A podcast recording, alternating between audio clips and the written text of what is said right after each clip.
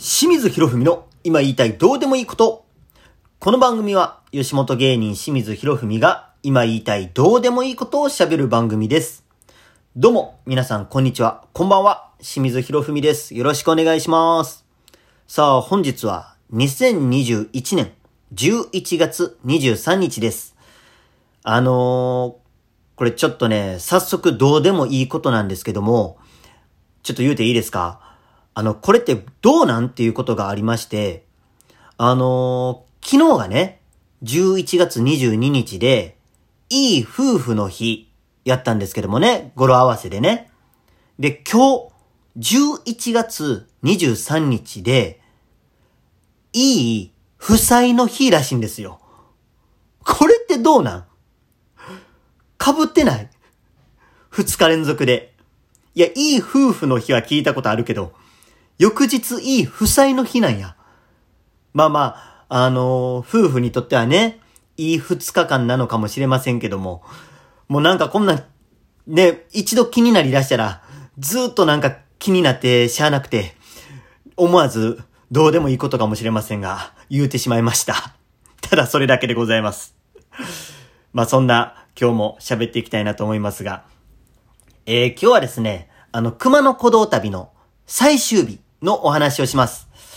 もう、これはね、ほんまの、ただ清水家の、ただの旅日記ですが、まあ良ければ聞いてください。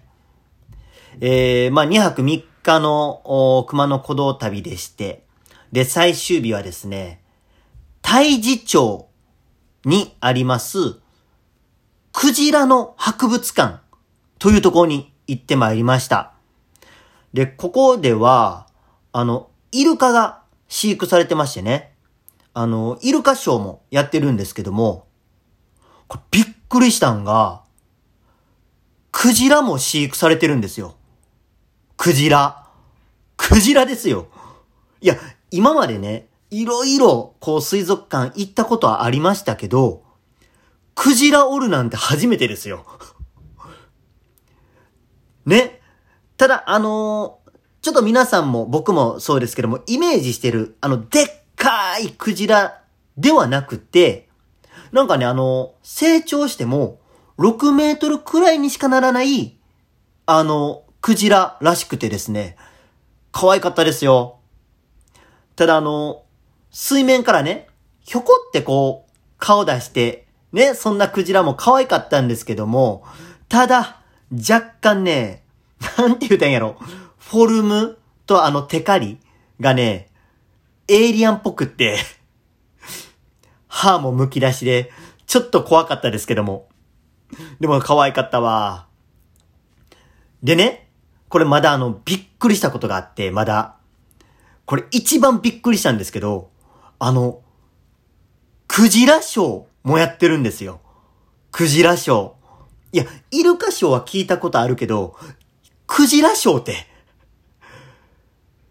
いや、もうこれね、実際にショー見てきたんですけど、いや、クジラもね、イルカと同じように、飼育員さんのこの合図で、あのー尾びれをね、パタパタしたり、こう、回転したり、あとジャンプしたり。ほら、あのー何？天高くこう、吊るされてるボールとかに、大ジャンプしてタッチしたりとかね。いや、まさかクジラがそんなんできる思ってないからさ、びっくりしてさ、いや、そんなクジラの姿見たことないやん。ボールにタッチみたいなね。やっぱ、哺乳類なんでしょうね。クジラも。賢って思って。学習能力すごいなって思いました。これほんまにね、迫力すごいから皆さんぜひ見てほしい。で、ここでは、あの、餌やり体験もできまして、で、魚が入ったね、バケツ持ってこう桟橋歩いてたら、もうね、あの、イルカも、クジラもね、分かってるんでしょうね。もう、こっちこっちってこう泣きながら、めっちゃ口開けて待ってるんですよ。まあ、その時のクジラはちょっとエイリアンっぽかったですけども。で、ほんでね、ここでも、またびっくりすることがね、起きまして。あの、うちの母さんがね、こう、魚持って、イルカにね、あげようとしてたんですよ。で、30秒ぐらいかな魚持ったままいてたんですけども。で、その時僕は、その母さんを動画で撮影してたんですけども、僕の横をね、ビューンって何かが横切ったんですよ。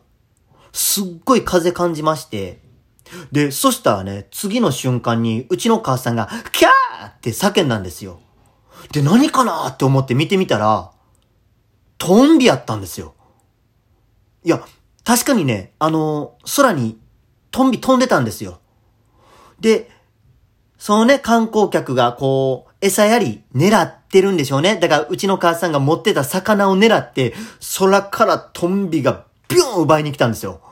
いや、ほんまに一瞬の出来事やって、怖ーって思って。で、まあ、あの、うちの母さんは毛がなくてね、安心したんですけども、これもし、これトンビの爪とか、くちばしとか手に当たってたら、ほんま危なかったな思って。これちょうどね、あの動画に撮ってたんで、もう衝撃映像ですよ。あの、携帯に残ってますんで、またね、ちょっと YouTube とかで今後アップしようと思いますんで、またその時はご覧ください。衝撃でした。で、あのー、クジラの博物館の次は、もうすぐ近くにね、ドルフィンリゾートっていう施設があるんですが、そちらにも行ってきました。で、もここがね、最高でしたね。ほんまパラダイス。あの、ドルフィンリゾートも、こう、イルカとね、クジラが飼育されてるんですけども、もうね、イルカとの距離が、もうほぼゼロ距離。もう、なんだ、手伸ばさんでも触れるやんってぐらいの距離にいてるんですよ。で、イルカたちがね、もう楽しそうにプールで泳いでて、で、あの、浮きをね、ボールの代わりにしてね、遊んでるんですよ。で、上手に自分の口でね、空中に投げてはキャッチしてね、もうそれが、可愛いほんであの、イルカに近づいたらね、その浮きを持ってさ、あの、もう投げてくれ、投げてくれって言わんばかりに近寄ってくるんですよ。口で、こう浮きをつついてね、僕の方に持ってくるんですよ。そしたら、飼育員さんがね、あ、よかったらぜひ投げてあげてくださいって。ええー、って思って、それいいのって。正直ね、僕あの、入場料の200円しか払ってないんで、ね、あの、てか、入場料200円ですよ。その安さもびっくりなんですけど、ね、言うたあの、イルカと一緒に泳いだり、こう、触れ合い体験するのは、また別料金がかかってくるんですよ。けどもあの、これはね、大丈夫らしくて。だからね、もうそれからずっと、イルカたちと一緒にキャッチボールして遊んでました。もうめちゃめちゃ可愛い。ほんま癒された。いやなんか今後、心疲れた時ここ通いたいなって思うぐらい。もう住みたいって思ったもん。ドルフィンリゾート住みます芸になろうかな思ったもん。いやほんま優しい心なれるあれは。で、ちょうどね、ご飯の時間やって、で、その時お客さん僕らしかいなかったんですけど、もう僕らのためだけに、イルカショーもやってくれまして。で、イルカとのね、距離言うたら、ほぼゼロ距離なんで、もう、目の真ん前で、ほんまにいいのって思うぐらい、幸せな時間でございました。で、この日、あの、予定としてはね、もう10分15分、ここに滞在して、まあ次行こうか、みたいな話やったんですけども、まさかこんな、濃厚な体験できる思ってなかったからさ、気がついたら1時間ちょい滞在してました。いや、ほんまイルカいいですよね。あの、昔ロケで、あの、淡路島でね、あの、イルカと手繋いで泳いだことあるんですけども、もうこのまま手繋いで家帰りたいと思ったぐらいやもん。もう、で、抱き枕にして一緒に寝たいぐらい可愛かったんよ。イルカのね、形的にも抱き枕としてはいい感じにフィットしそうですけどね、ほんま。いい感じに股に挟めそうですけど。ほんまね、このドルフィンリゾート、ほんま行ってほしい。最高でした。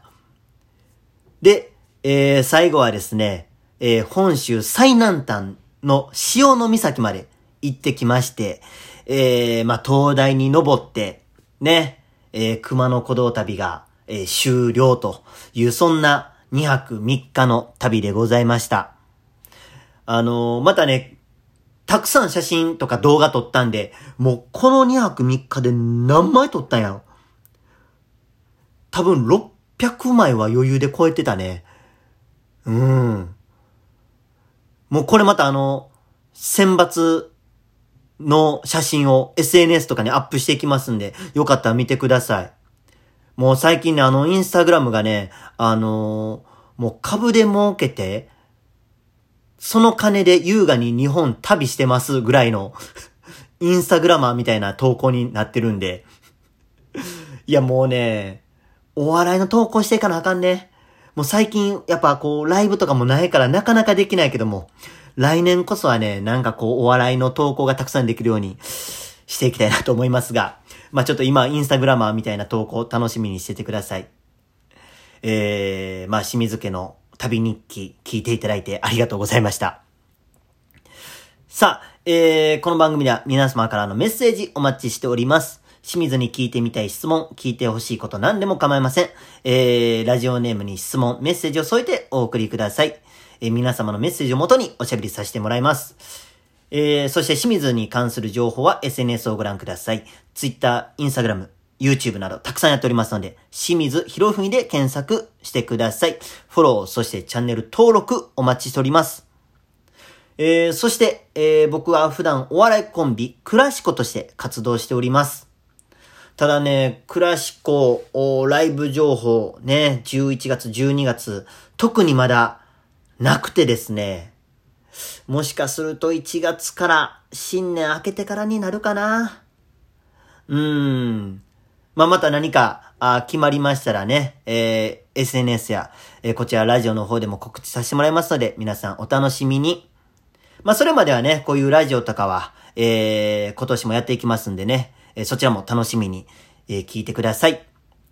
ということで、えー、また次回お会いしましょう。ほなねー。